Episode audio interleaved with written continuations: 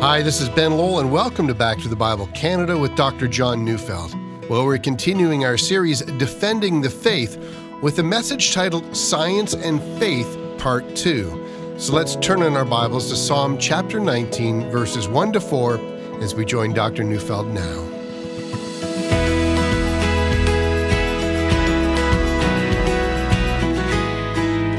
I'm reading Psalm 19, 1 to 4. The heavens declare the glory of God, and the sky above proclaims his handiwork. Day to day pours out speech, and night to night reveals knowledge. There is no speech, nor are there words whose voice is not heard. Their voice goes out through all the earth, and their words to the end of the world. You know, in this psalm, David declares his certainty that nature itself, when observed and studied, declares the glory of the one who made all things. David is convinced that God speaks through the creation.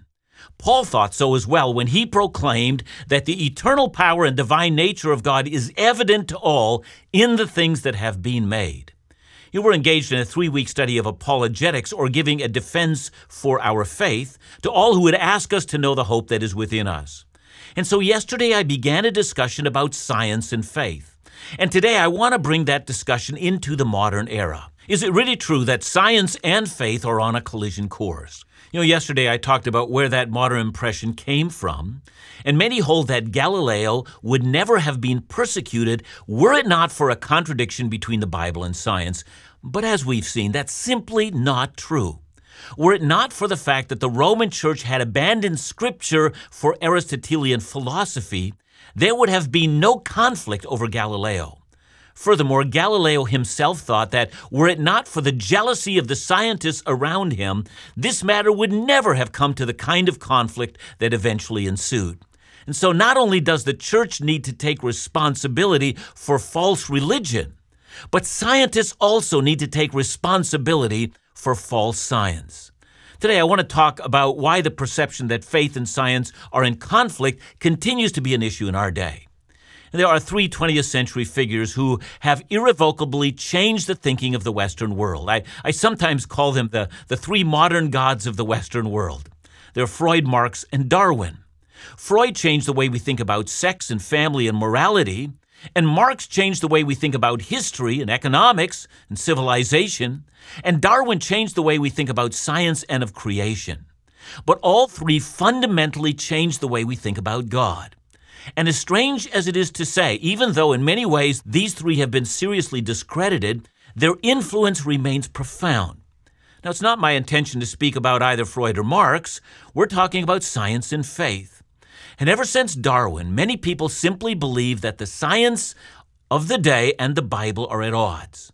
And they believe that faith is the world of subjectivity and science is the world of objectivity. Scientists tell us what exists, and people of faith tell us what they believe. At least that's how the story gets told in our day. But the idea that scientists are objective and don't bring their personal biases into the process, well, that's been long disproven. Scientists really aren't supermen and superwomen who never bring their prejudices to their field. So let's consider what I like to call two enormous elephants in the room. You know, most of us have heard the phrase the elephant in the room. So you can imagine coming into a room and everything's smashed chairs, tables, desks, dishes, windows. There are holes in the wall. It's a mess. And a group of investigators set out to discover why this is. And they come up with a number of theories, and none of the theories are conclusive. But in their investigation, for some strange reason, they decide it's best never to discuss the elephant that's sitting in the middle of the room. You know, as long as the elephant is never discussed, all the theories in the world will not ultimately satisfy the question that's being asked. What's the reason for the mess? See, the same is true when it comes to the issues of faith and science. Why the conflict? There are, in fact, two enormous elephants in the room. So, first, let's take note of the role of worldviews. A worldview is a way of seeing the world. A worldview is an inclination of the heart, a framework through which we interpret everything we see and everything that happens. Let's use a simple example. Imagine you can't find your wallet, so you try to retrace your steps. Did I leave it in the restaurant? Did it accidentally fall out of my pocket or my purse? Did someone steal it out of my pocket or purse? Or did I leave it under all those papers on my desk at the office? But notice what you don't consider.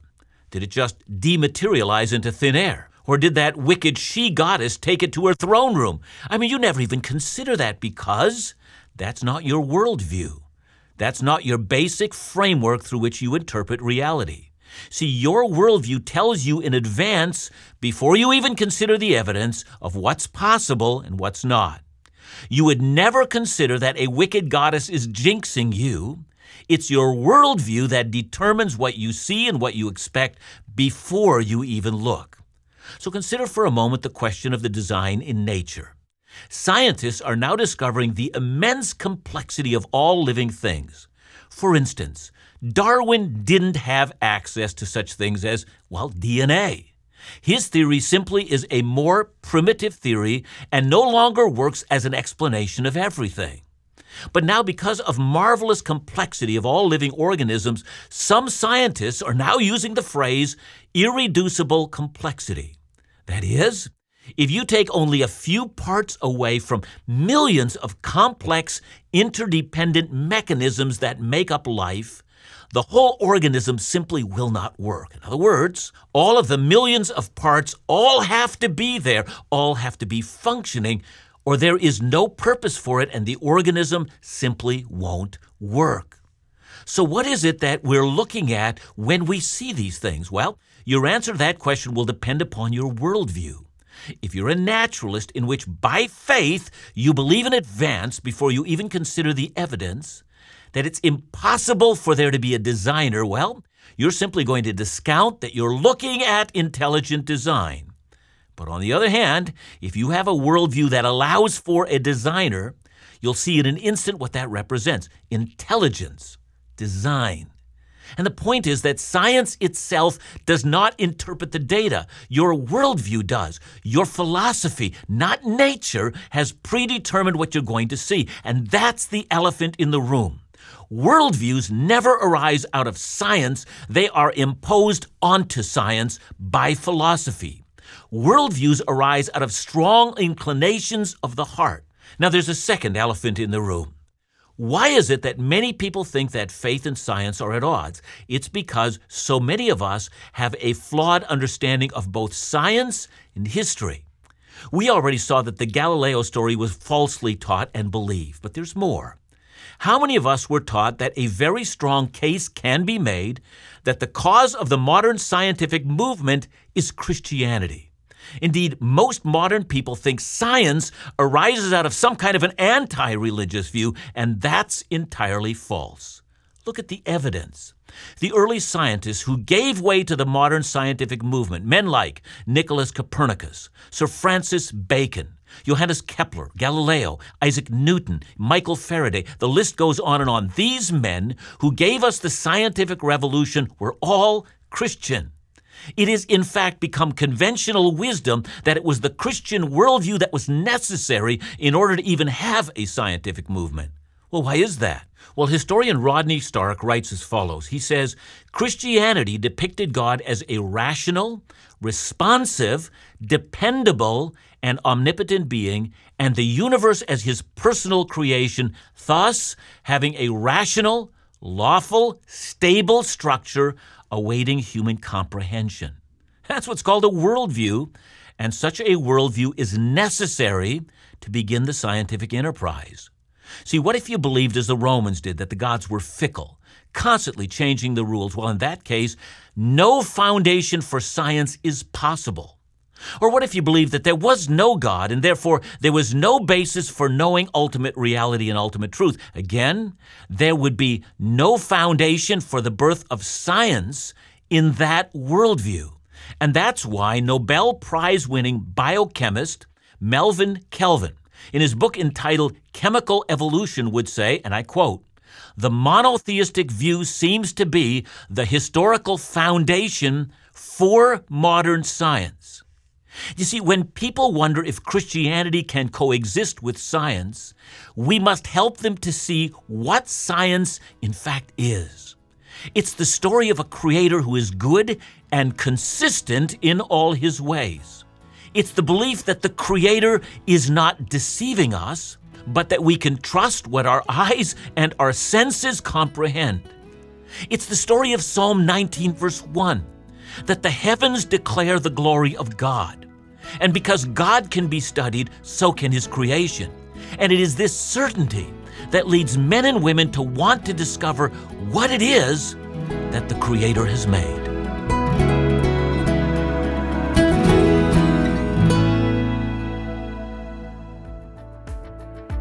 February is a critical month for raising funds to support the international ministries of Back to the Bible Canada. The primary focus continues to be India and surrounding areas, providing Bible teaching resources that include the teaching of Dr. John Neufeld, aired and distributed across India, throughout much of Asia and the Middle East. Other efforts include partnering with Back to the Bible India to reestablish a significant, vibrant, and sustainable expression of ministry. This month, we're praying that you'll join us in reaching our budget of $75,000. And to celebrate these efforts and as our free gift to you, we want to send you a limited edition music CD created specifically for Back to the Bible Canada called Songs of Zion. This is an inspirational CD performed by friend of Back to the Bible India, violinist Shalem Christie. Call today for your free gift to support these international efforts and to request your CD gift at 1 800 663 2425 or visit us at backtothebible.ca.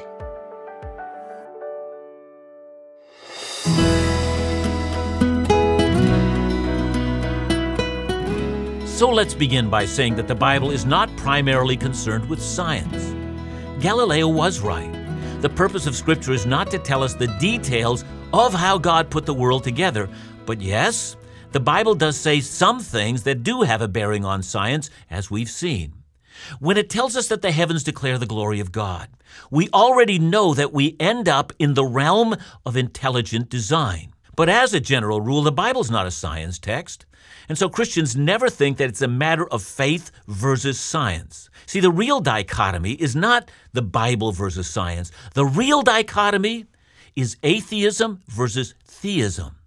So, secondly, the Bible does say some things about creation. I know what some of you are thinking. Isn't the real elephant in the room the question of evolution and the age of the earth? Well, those of you who have heard me speak about evolution will know that I believe that the question of the age of the earth and the question of macroevolution I think those are two different questions. See, I, for my part, I would wish that Christians would not hold the matter of the age of the earth as a, as a test of orthodoxy. Let me say that another way. See, I don't think that we can say with any assuredness that the Bible teaches us how old the earth is. And, and that's true for at least four reasons. You see, if you believe the earth is young, let's say only several thousand years old, well, you have to interpret the scripture in four specific ways. Number one, you must believe that Genesis 1 1 is a title and not the first in a series of sequential events. What do I mean? Genesis 1 1 says, In the beginning, God created the heavens and the earth. Now, if that's the title, then everything that follows tells us how God created the heavens and the earth. But what if it's not a title? What if Genesis 1 1 is but the first in a sequence of events? Now, if that's so, then with Genesis 1 1, the entire cosmos is now created. Everything that follows is what God does after he creates the cosmos. How long after the creation of the cosmos does he do what's recorded in the first six days of creation? Well, Genesis doesn't say. Number two, if you hold to a young earth, you must believe that Genesis 1 verse 2 is not that significant. See, Genesis 1 2 says, Now the earth was without form and void, and darkness was over the face of the deep. And again, how long was the earth like that? Again, Genesis doesn't say. Number three, if you hold to a young earth, you have to believe that the days of creation are intended as 24 hour days. Now, that's not unreasonable. But please understand that there are others who don't agree. For instance, Genesis 2, verse 4 says, These are the generations of the heavens and the earth when they were created, in the day the Lord God made the earth and the heavens. So Genesis 2, verse 4 uses the word day in a way that includes everything from Genesis 1 1 all the way to chapter 2, verse 4. Clearly, in Genesis 2 4, the day is more than 24 hours. And 4. If you hold to a young earth, you have to believe that the genealogies of Genesis do not contain gaps, but list every single person. Now, listen to me. You might be right in all of those four propositions, but you might be wrong in some of them or in all of them. Again, please understand, I don't raise this to stir up controversy. I myself haven't taken a position on this. I'm simply saying that if someone thinks the earth is millions of years old, I don't think it's a matter of Christian orthodoxy. I don't think the Bible ever intended to tell us how old the earth is. I do not believe that the Bible actually speaks to the issue of the age of the earth. But it does speak to a number of things that are related to the creation. First, Genesis 1 and 2 tells us that God is the creator. He's the first cause of everything that exists, and He creates in an orderly fashion and for the purpose of His glory. Second, the Creator is distinct and separate from the creation. Isaiah 46, verse 5 says, To whom will you liken me and make me equal and compare me that we may be alike? In other words, creation may reflect the glory of God, but creation is different from God, even as a painter is different and stands apart from his painting. Therefore, God is not the life force of everything, He is the creator of everything. And third, God is directly involved in the creation at each moment in time. See, unlike a painter, He didn't create the world and then step back. At each moment his hand guides the creation. Colossians 1:17 says of Christ the Son, and he is before all things, and in him all things hold together. In other words, to this day, the hand of Christ holds the created order in place and continues because of his active involvement in the creation. And fourth, God is meticulously sovereign over all aspects of his creation. Proverbs 16, verse 33, puts so much detail into this. It says, The lot is cast into the lap, but its every decision is from the Lord. In other words, again, even the laws of probability are at each moment along the way controlled by God. So, what has all of that to do with the theory of evolution? Well, everything. See, I argue that evolution as a theory is directly opposed to the biblical teaching of God's meticulous sovereignty over his creation. Someone will say, well, doesn't it bother you that this puts faith in direct conflict with the findings of modern science? Well, before I answer that, let me read to you a quote from Dr. David Berlinski, a man who did his postdoctoral work in mathematics and molecular biology at Columbia University. Dr. Berlinski is an author and a lecturer, and for our benefit, he's an agnostic. And here's what he said The problem facing us at the beginning of the 21st century with a magnificent body of theoretical accomplishments that when it comes to the large body of global issues that Darwin's theory is intended to address, random selection is known to be inadequate, especially when it comes to the overwhelming complexities of living forms. He then goes on to say that the Darwinian theory has placed scientists into a straitjacket that does not allow the flexibility to consider the emergence of various other scientific theories. He calls the theory of evolutionary biology the grand theory of everything that continues to bind scientific discussion in only one direction. In other words, it's a bias, a subjective bias that prevents us from moving forward. So, what's our problem as Christians? Well, here's what I think. No, we're not threatened when stars are discovered purported to be millions of light years away, meaning that they must have existed millions of years ago. So look, I'm not a scientist, and I have no way of examining that claim. But my faith is not disturbed by that. But here's what biblical Christianity, at least in my view, opposes biblical Christianity opposes unguided, purposeless, meaningless chance creation. Let me say it again. Biblical Christianity opposes unguided, purposeless, meaningless chance creation. And that's what I understand is intended by the term natural selection. We, on the other hand, believe, having been taught by the Scripture in guided, purposeful, meaningful sovereignty in creation. Let me say it again. We believe in guided, purposeful, meaningful sovereignty in creation. Ah, but how do we know which view is true? And the answer is that science is not equipped to answer those questions. When science tries to answer those questions, it stops being science. It starts to be religion, a worldview. In truth, the real battle has never been between science and faith, but between atheism and theism, both sides trying to use science to make their viewpoint. But science can't prove either viewpoint. Science can only observe what it sees. Science has never observed random, purposeless creation. Rather, modern atheistic scientists presume this is the explanation for what they see, all the while ignoring the elephant in the room. The elephant is their worldview. They ignore it because they don't want to deal with it. They want to confuse worldview or philosophy with science. But the scripture tells us that God has settled that debate. The answer is that the Creator has stepped into his creation in the person of Jesus Christ. The real question is the question of Jesus that he demonstrated his lordship over the creation by commanding the creation to submit to him when, when he calmed the storm, when he healed the sick, and ultimately when he defeated death itself and rose from his tomb and provided evidence by his resurrection. Science will never demonstrate that, but God himself has revealed himself in the scripture. That's why the battle will always be fought at the cross and never in the lab with test tubes.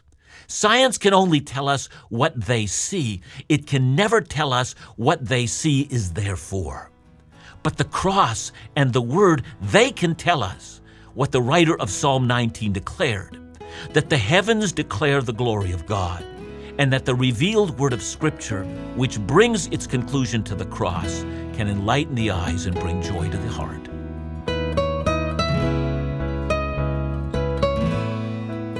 John, uh, so much comes out of that message. I think you did an incredible job with it. A couple of things I wanted to say. One was just this quote I thought was incredible. And it says, I think, in the first place, that it is very pious to say and prudent to affirm that the Holy Bible can never speak untruth whenever its true meaning is understood. You know, it made me think that, wow, that's what Back to the Bible is about. Uh, trying to grasp and engage with, with the true meaning of Scripture. But let me ask an, an unrelated question the whole idea of evolution. So, can our faith and evolution not coexist? Well, I think it depends on what we're talking about, Ben. I mean, you know, sometimes people have used the terms micro and macro evolution. So, microevolution speaks to adaptation within a species, and we see that all around us. So, I don't know that anybody uh, in the Christian world would ever deny that microevolution takes place. We see it, it's observable. But on the other hand, it's the question about macroevolution that the explanation of all things is unguided, purposeless chance. And I think that runs directly contrary to Scripture. And even when people say, well, how about theistic evolution? And my response to that is I, I, think what we're doing is we're confusing terms. The idea of evolution means unguided and purposeless. So that, I think, is the issue for me. Thanks so much, John. We look forward to hearing more tomorrow, right here on Back to the Bible Canada, where we teach the Bible.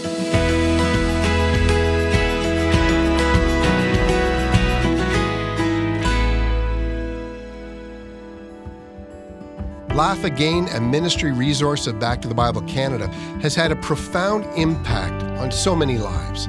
In five brief minutes a day, Phil Callaway, through his special gifts of encouragement and humor, has opened doors to people hearing about the gospel. So many notes and emails of deep appreciation have been received. Well, Laugh Again is expanding its programming with Laugh Again TV. That's right, Laugh Again will be using one of the most viewed resources, YouTube, to present Laugh Again Take 5. Five minute videos produced to reach a huge audience with a unique message of hope and joy found in Christ.